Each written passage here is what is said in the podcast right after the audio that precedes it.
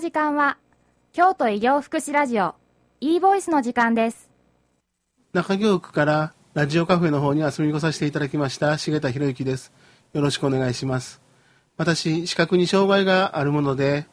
えー、今回はガイドヘルパーの中村さんに連れてきていただきました。中村さん、自己紹介をお願いします。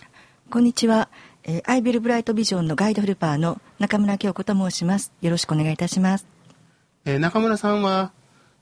カラーコーディネーターという資格をお持ちと聞いたんですが、カラーコーディネーターというのはどのようなお仕事をされるんですか？あ、はい、あのカラーコーディネーターとは、えー、それぞれの皆さんにお似合いの色を見つけて、えー、アドバイスして差し上げるというお仕事です。似合う色を使うとどのような特典があるんですか？あ、はい、えーと、その方にお似合いの色を身につけると本当にあのこう顔の肌ツヤが輝いたりして若々しくその人本来の持っていらっしゃる魅力を引き出すことができるんです。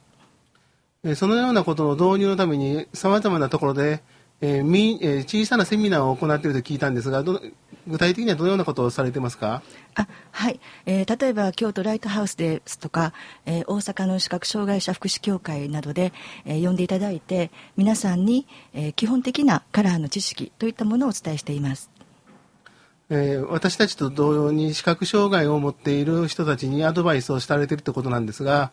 具体的にはどのような工夫をされていますか？あ、はい、あの通常でしたらお似合いの色の布を当てて鏡でご覧いただくんですけれども、視覚に障害のある方には、えー、例えば言葉で赤の持つ躍動感であるとかピンクの優しいイメージといったものを温度感、温かい冷たいとか、それから、えーと、そうですね、音楽で賑やか静かといったようなイメージがこう湧くような言葉を伝えることを工夫しています。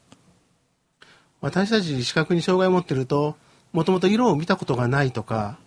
ということでやっぱり先入観とか周りの人から刷り込みということが行われていますが、そういうようなことを経験されたことってありますか？そうですね、例えばろくじゅう代 の, あの女性の方なんですが、ピンクは若作りの色と頭から言われている方に、ピンクというのは女性の子宮を表す色なんですよ、すごく母性的なあの優しい色ですよというふうにお伝えしたら、その方のピンク色っていう色に対するイメージがすごく変わられたことがありました。そのようなアドバイスをして、その視覚障害者が例えば日常などでどのようになんか使われてますか？その色について。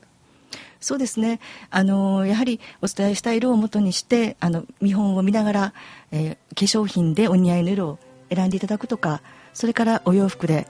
といった形であのご利用いただいています。そうですね、そのようなことを今後例えば私が受けたいということでしたら、だいたい色を見てもらうにどのぐらいの時間がかかりますか？だいたいにかいでにじかんはん余りがあの個人のパーソナルカラーで必要とされる時間かと思っていただいたらいいかと思います。えー、中村さんは視覚障害に対してもアドバイスをされているということで、今後また連絡をさせてもらってもよろしいでしょうか？あ、はい、アイベルブライトビジョンの方にご連絡をお願いいたします。